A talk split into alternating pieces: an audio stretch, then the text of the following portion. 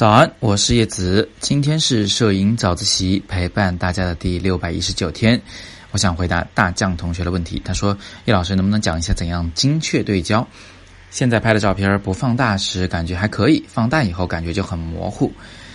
对焦这个事儿呢，是个好大的事情啊。我们在自由职业摄影师的这个课程里面呢，花了好几个课时才讲清楚。”在摄影早自习的短短几分钟里面，其实是没有办法讲的特别透彻的。但是呢，我还是可以给大家讲讲这个思路，嗯，至少给大家留个印象。我们需要在哪几个方面去努力？首先呢，我们需要学习一下关于对焦的基本知识，了解一下相机都有哪一些对焦模式，并且呢，在合适的时候使用合适的对焦模式来拍照。比如说，在拍摄静态的事物的时候啊，咱们是可以运用单次对焦这种对焦模式来拍照的。也就是说，半按一下快门，相机就开始对焦。这个时候呢，只要你不松开这个手指头，一直稳稳的半按住快门按钮的话，那相机是不会进行第二次对焦的。你也可以半按住快门对完焦以后呢，轻轻的偏转你的镜头朝向来进行构图，焦点呢依然会落在你刚才对焦的那个事物上。这个呢，就叫做对焦锁定技巧，呃，它是基于单次对焦这种对焦模式的一种简便的、又灵活的对焦与构图结合的方法。那么，还有一种和单次对焦完全相反的对焦模式呢，叫做跟踪对焦。也就是说，当你半按住快门以后啊，相机会一直盯着对方的运动，盯着拍摄物体的运动，呃，它往左、往右、往前、往后运动，距离发生改变的时候呢。相机呢会一直重新对它进行对焦，这种模式呢适合拍摄那一些不断运动的，特别是无规律运动的人或事物。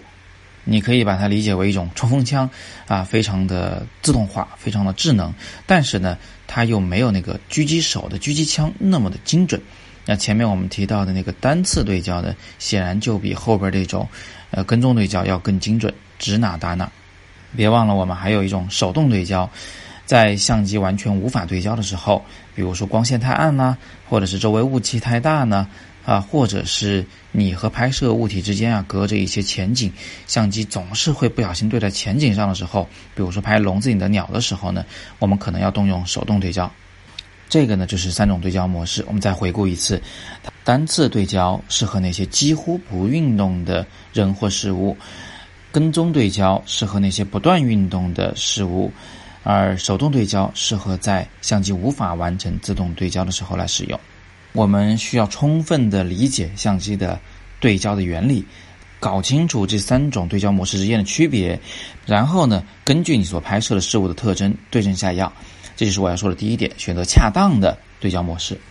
那第二点呢，是操作上一定要正确。当然，这也是基于你对这三种对焦模式有充分的一个理解，你在操作相机的时候呢，才会人机一体啊，不会对相机的这个对焦过程、对焦原理有任何的误会。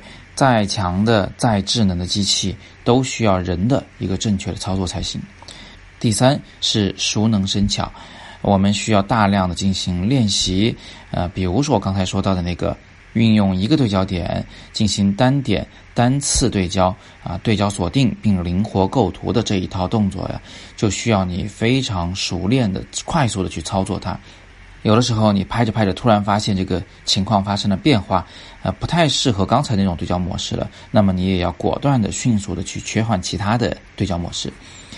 最后一点想要嘱咐大家的就是，所有的对焦模式呢都要灵活的运用。我举下面这个例子，其实这张照片呢。啊，真的是给大家看了很多遍了，老生常谈。但是在这里呀，这张照片也是能非常能说明问题的。啊，它就是一个典型的灵活运用的例子。怎么说呢？就当时啊，光线非常的昏暗，我几乎是没有办法对焦在这个人物身上的。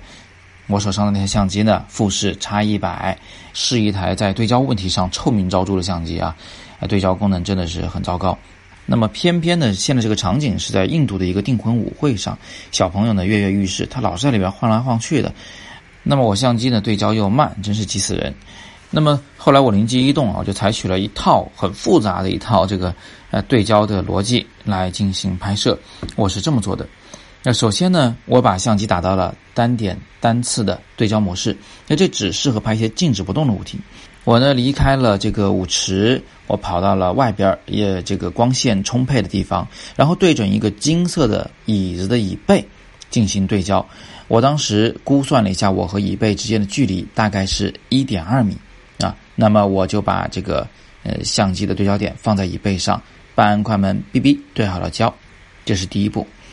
第二步，我呢。把相机的对焦模式从自动切成了手动。刚才它已经完成了一个对一点二米距离的对焦，我现在又把它切成了手动。此时，如果我不再去碰镜头上的手动对焦环的话，那么相机呢就会一直把对焦点放在一点二米远处了。这个切到手动对焦的这一个过程啊，实际上就是把焦点永远的锁定在那儿了。第三，我跑回舞池去。然后估算我和这个小姑娘之间的一个距离，我保持我的相机和小姑娘的脸之间永远是一点二米的这个距离。呃，看上去那个场景会很搞笑的。你会发现小姑娘在晃来晃去跳舞的时候，我也跟着前后晃来晃去，始终保持相机和她的脸部的距离等于一点二米。因为刚才相机已经自动对在一点二米远处了，又因为我已经打了手动对焦，让它永远停留在一点二米了，所以只要我保持和小姑娘的脸部在一点二米，它就应该是清楚的。那么在这个案例里面呢，我为了拍一张照片，不仅切换了对焦模式，而且是从自动切成了手动，还用上了估计对焦距离的办法。这个如果不是非常熟练的摄影人，应该是很难想得到的。所以我就说呢，灵活运用是一件非常重要的事情，好吧？今天我们就粗粗的聊这么多。下边我给了一个参考资料，那是对单次对焦、连续对焦、跟踪对焦，哎，这个对焦模式的问题进行了一个详细的说明，是以前的一期早自习，也讲了陷阱式对焦这种高级的对焦技法，大家可以戳进去做个复习。另外呢，昨天的思考题的抽奖结果公布在下方，请酱酱同学与我们联络领奖啊，联络的微信号也放在了下面。昨天有很多的同学都答对了，非常不错。不过呢，我们是抽奖，所以恭喜酱酱同学，你的运气真的很棒，恭喜你获得手机镜头一套。再次提醒大家，如果你还在发愁去哪儿才有一个安安静静的、干干净净的摄影的交流社区呢？你可以点击底部的阅读原文，进入我们的摄影自习室。